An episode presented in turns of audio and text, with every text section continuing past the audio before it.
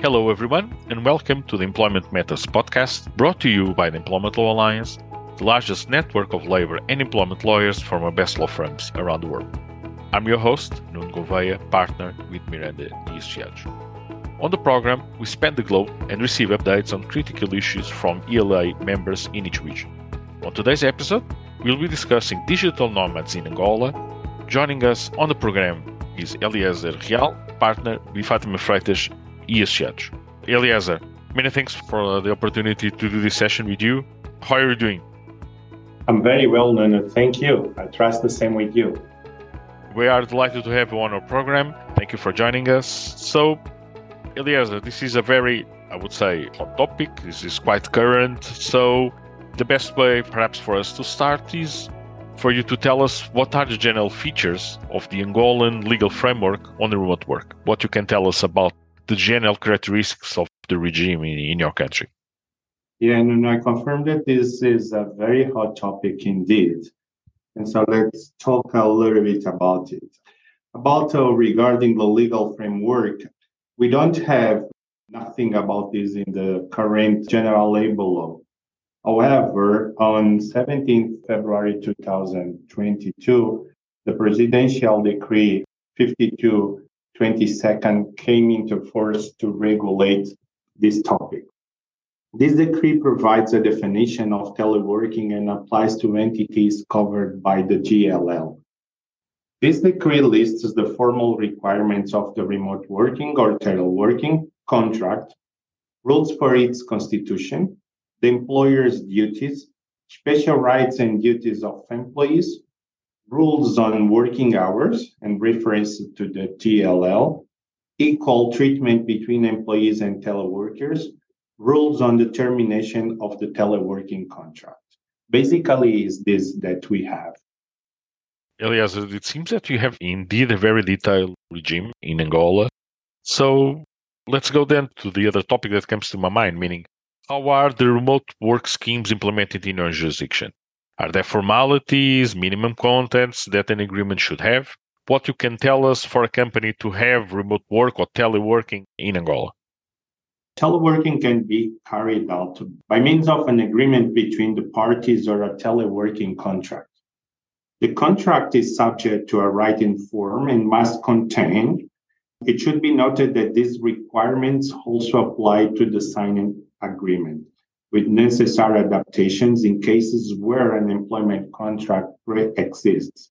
So the writing form must contain the identification, signature, and address or registered office of the parties, indication of the activity to be carried out by the teleworker with express mention of the teleworking regime, determination of remuneration, indication of normal working hours, the activity to be carried out after the end of that period if the arrangements for teleworking are shorter than the duration of the employment contract.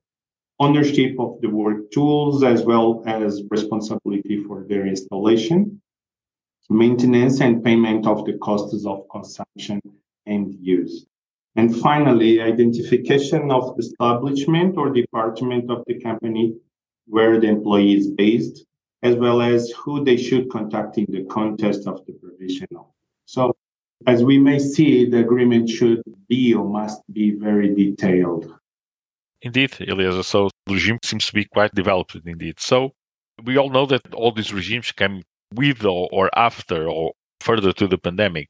So, knowing this, this specific context, my immediate and following question to you is do the laws of your jurisdiction somehow provide for mandatory uh, schemes for remote work or entitle employee to request mandatory implementation of the remote work schemes? Meaning does remote work comes with any social points or mandatory rights of the employees to demand remote work? No no yes it does. If it is compatible with the performance of the service and the organization as the means to do so, the employee has the right to work remotely in several situations such as a pregnant woman with a serious health condition. They are responsible for the individual or shared care of a child under five years of age, or a person with special needs who has a certified disability or incapacity equal to or greater than 60%. Okay. Have a state of health incompatible with face to face work, as long as this is proven by a document issued by a doctor. As we had in the pandemic situation, a state of constitutional necessity has been decreed. So in Angola, we had a situation like that, but at that moment, we didn't have these rules on the remote work, but now we do. So, but in these circumstances, the remote work is mandatory for employer? Yeah, yeah. All these situations, the employer cannot oppose uh, the employee's request. That's a huge development from a social and labor market standpoint. Well, the other point and the other question that I would like to touch upon is well, regarding the implementation or execution of this type of employment relationship. And the topic that comes immediately to mind is the rules on provision of technological work tools, uh, working time assessment, workplace requirements, and workman compensation insurance. This has all come along with the topic of remote working. Could you tell us what are the position or positions of the Angolan laws on all these topics? Well, no, no. Regarding the technological work tools, the employer must provide the teleworker with the necessary tools to carry out their work. When this is not possible, teleworking can be carried out using the means the employee has, and it's up to the employer to program and adapt to the needs inherent in teleworking. In terms of working time, must observe the normal working hours laid down in the general labor law.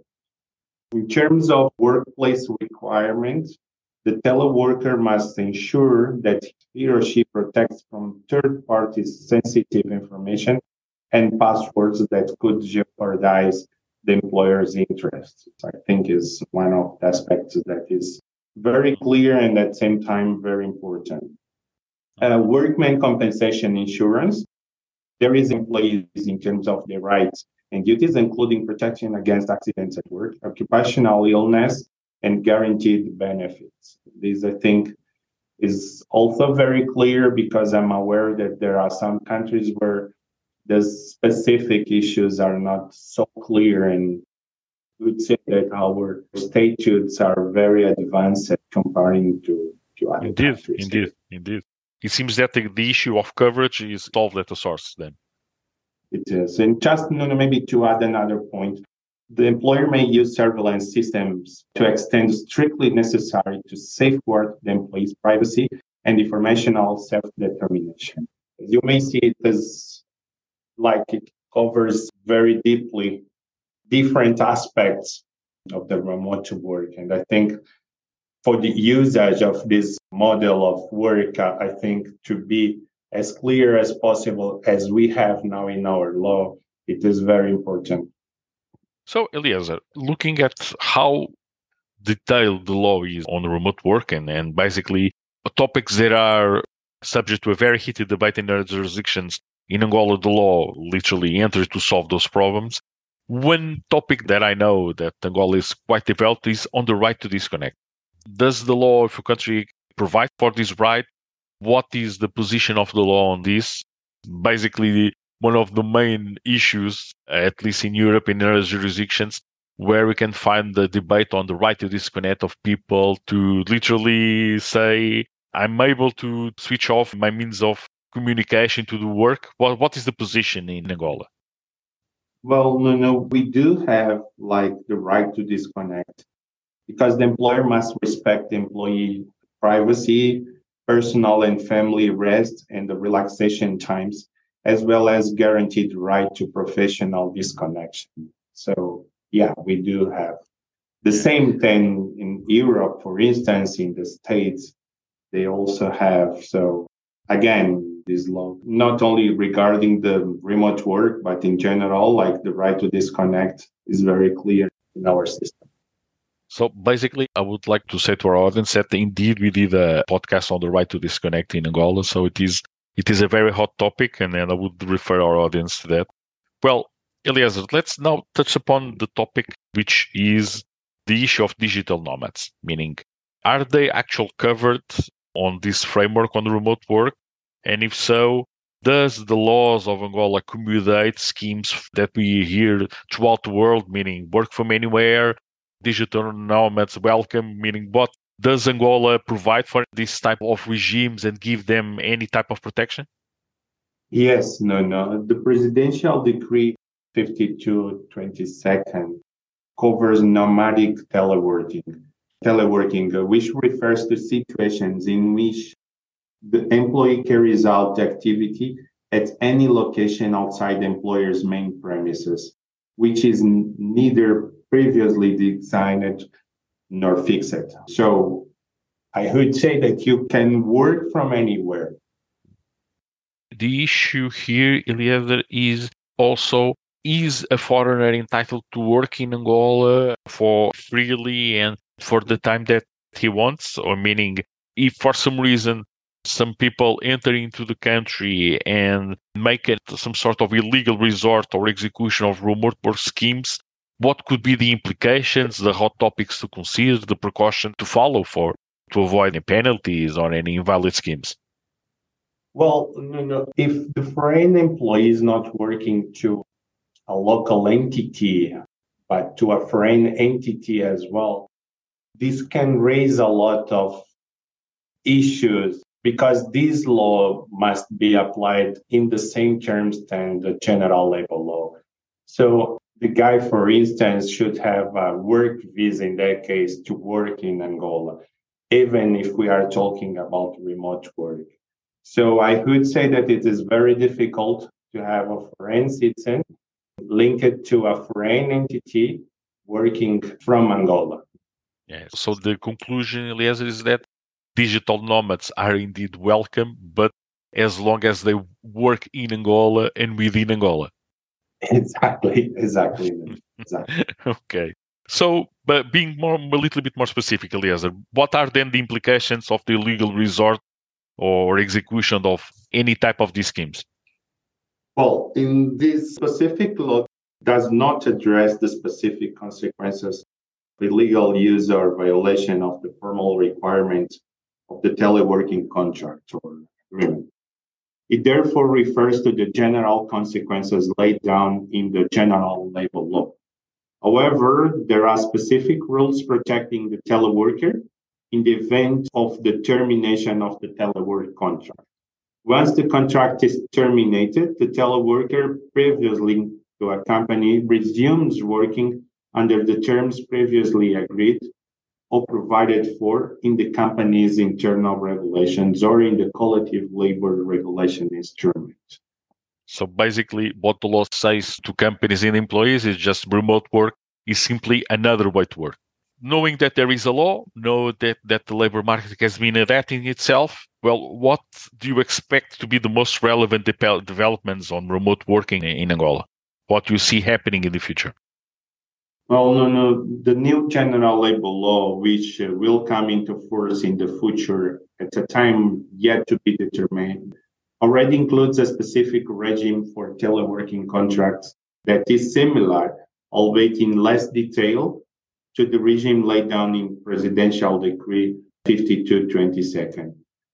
Any advance in the teleworking regime could foreseeably be aimed at attracting foreign investment and attracting the formation of digital nomads who could come to Angola to carry out their work while investing themselves as their employers in the country's economy.